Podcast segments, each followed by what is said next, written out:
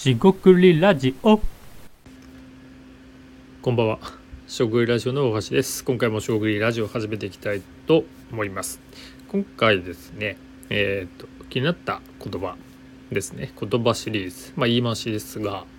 えっ、と、インターネットですね。ネットなんて、ネット、ネットですね。言ったりすると思うんですが、そのネットにですね、落ちている、えネットで拾えるという言葉、えー激しく違和感を覚えまして、えーそれについてですね少し話をしていきたいと思います。今回もどうぞよろしくお願いいたします。はい四国ラジオのおかしです。今回ですねネットに落ちているネットで拾えるという、まあ、ネットに情報があるよという意味合いかなと思いますが、えー、とたまに見たりします、まあ、具体的なですね、えー状況までは、えー共有はしていかないんですがえここでですね、まあ、推測ですね、えーするにおいて、まあ、その発言者の人が何を、えー思っているか、えー想定しているかというとですね、えーと僕が見かけたのはある、えー本ですね、えー読んでいた本の、えーレビューを見ていた時にそういう、えー書き込みがあったと。まあいろんな本があるので、えー期待値とねずれているとかっていう意味で書かれたのかなと思います。でその場合の期待値っていうのはですね、まあ、インターネット上にあるよと、まあ、例えばですね僕がアイデア発想だって言ってて、えージェームズ・ W・ ヤングさんですね。アイデアの作り方というまあ古典的な、まあ、本があるんですが、えーそこに書いてあることってすごく参考になるしその通りだなと思うんですよね。っていう意味で僕自身がアイデア出しと例えばですよ、えーインプットだ、えー、と思考ですよね。思考してアウトプットするよって。いうことをまあ言ったとしてもですねあのそんなのもうすでにあるじゃないってね言われる感じなんですよね。別にそう言われたことはないですよ。そういったことはないんですけどあそう言われる感じがすると。まあ例えです、えーつまりですねえー本の著者の立場、えー別に僕がその著者の立場、えー知り合いでも何でもないんですが、あのー出している内容がえーっと何て言えばいいんですかね。えーっと、まあ、価値がないというかね薄いっていうんだったら、えーその理由をね述べてもらえれば分かるんですけどインターネット上にあるから落ちてるからと価値がないという、えー感じを受けたんですがその言葉から。いやそれはないんじゃないかなっていう話なんですね。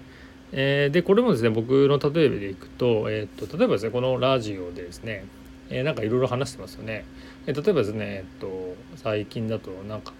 ネタとしてですねなんかポイ活事業を調べたとか、えー聞いてくれた方いるか分かりませんが、まあ、アイデアもね話もしてますよね。こんなアイデアどうか。あと調べてみた。ら味噌市場とか調べてよって。もちろんですね。例えば味噌市場を調べることはできると思うんですよ。検索してね。で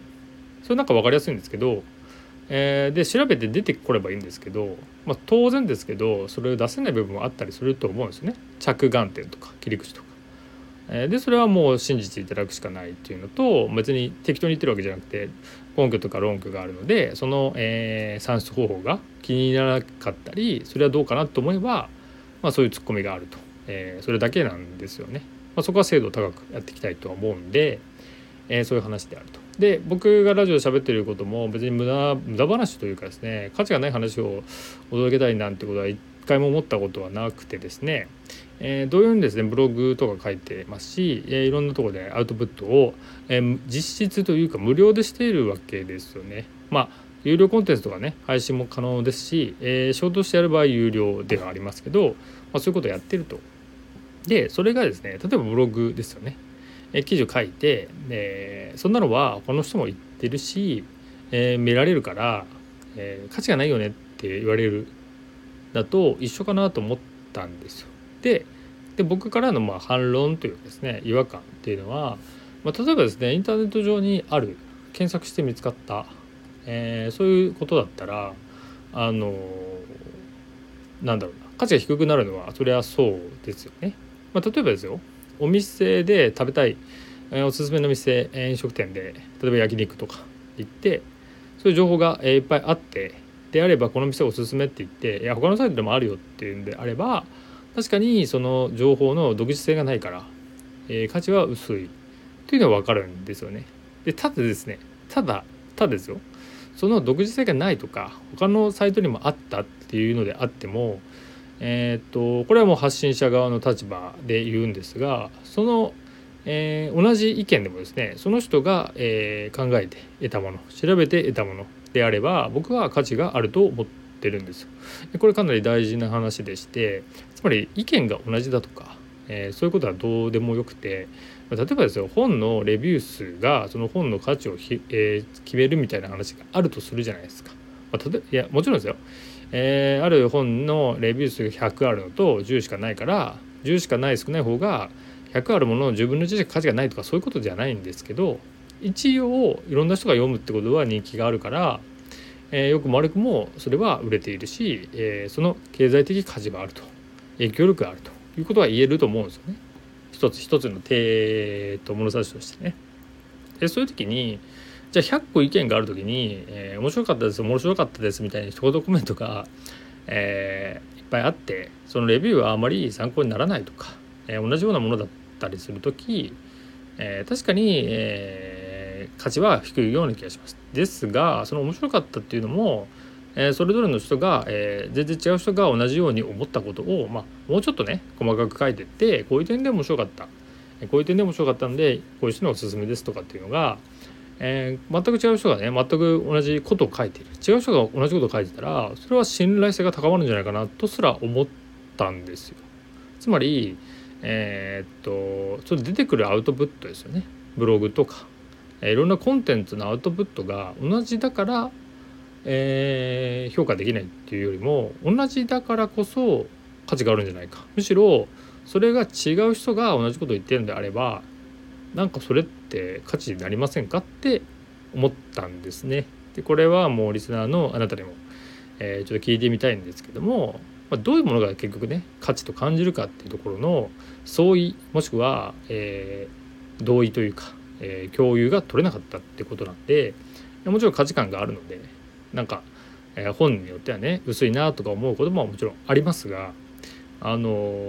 ネットで落ちているとかネットで拾えるっていうのはすごい違和感があったんですよね。えーと、でちょっと話を戻して、まあ、まとめていくとそのインターネット上にあるものっていうのは誰かが勝手にですね上げているわけじゃないはずなんですよね。今えもちろんですねその Google 検索っていうのはクローラーっていうのが走ってプログラムですね、えー、収集してそれで検索できるから成立してますが、あのー、それをまあ例外として捉えても誰かがですねそのコンテンツ例えば僕のアイデア発想に関する記事が出てきた時にそれは僕が書いてるんですよ。なんで、えー、僕が書いててそれが見られるだけであって、え、見られるようにしてあるだけなので、えー、それを、まあ、まとめていろんな人がネットに書いてあるんで、え拾えるから別に大したことないよねって言われてもちょっとはてなっていうところなんですよね。つまり、え発信者サイドという意見になるんですがもちろんですね見る側は、えー、残酷にも非常にもね、えー、そういうふうに言うことはもちろん自由ですし批判してもらうのは全然ありなんですけど、その、えー、作ったものデータがネットにあるとインターネット上にあるということは一体何ぞやと、え誰かが作ったり調べたりして出ているとでもちろんそれをですね、えー、チャット GPT ではないですが勝手にですねそのなんか量産してなんかよくわかんないものをポコポコ貼り付けてなんか意味が通らないなんか文章を貼り付けてたらそれはダメですよね。ですが一定程度考えたものであればあの価値がないとか他であるから薄いっていうのも、えー、どうなのかなって思いました。まあもっと深読みすると、まあ、その、えー、発言者の人にとってはですねえー、っとその内容がですねそのまま貼り付けたようなものに感じたのかもしれません。なぜならですねそのサイ,、えー、サイトじゃない本も、えー、ウェブ記事の一応焼き回しみたいな感じもあって僕自身はそのサイトを最初に知らなかったんですけどもまあそれはですねそもそも知られなかった知ってなかったってことで別に、え、本からアクセスしてそういう風だったってことなんで特に、え、なんか疑問を感じとかないんですよね。見せ方変えたらいいんじゃないかなとも思ってるんで、え、ここ難しいところですが、えー、そこをまあ割り引いて割り引いて、えー、取ったとしてもですね、えー、ネットにあるとは何ぞやっていうことを、えー、ちょっとよく考えてみたいかなっていうふうに思ってます。当然ですね僕自身もネットにある調べたら出てきたからそれで役立ってるってことはまあ、めちゃくちゃあったりするわけですよね。まあ、例えば Google 検索知らない言葉で、えー、探した。その語源とかね、えー、言葉の意味を、えー、まあその辞典とかね意味では限られてるんですが、えー、その国語辞典とかねから意味を調べた時にその辞典のコンテンツに対して価値を払ってるかっていうと、まあ、払ってませんよね。通信費とかねなってる。しかも Google とか今なんかいっぱい出てきちゃいますよね。簡単に出てくるようになって。る便利になってる。でその時に払ってない。わけですよででネットにあるから、えー、ともちろん辞書を買わなくていいとかインターネットで済むから、えー、買わなくていいこれですねまああの新聞とかいろんなメディア、えー、とか、えー、いろんなものを言えるんですけどコンテンツを生成する人にお金がいかないってこれすごく問題なんですよね。問題というかそもそもコンテンツが生まれて何なんだとかいろんなことを考えていかなきゃいけないんであの難しいなとは思ってますけど、まあ、少なくともですね少なくとも、えー、すぐ解決する問題とか課題ではないんですけどインターネットの落ちてるっていうのはなんかちょっと違うよなっていうところでした。まあその学生さんとかね若い人がそういう感覚でいてそれでいいやっていうのは、まあ、ありかもしれないんですけどコンテンツを作るっていうのがですね一つの作品を仕上げるとかね、えー、ものすごい労力がかかる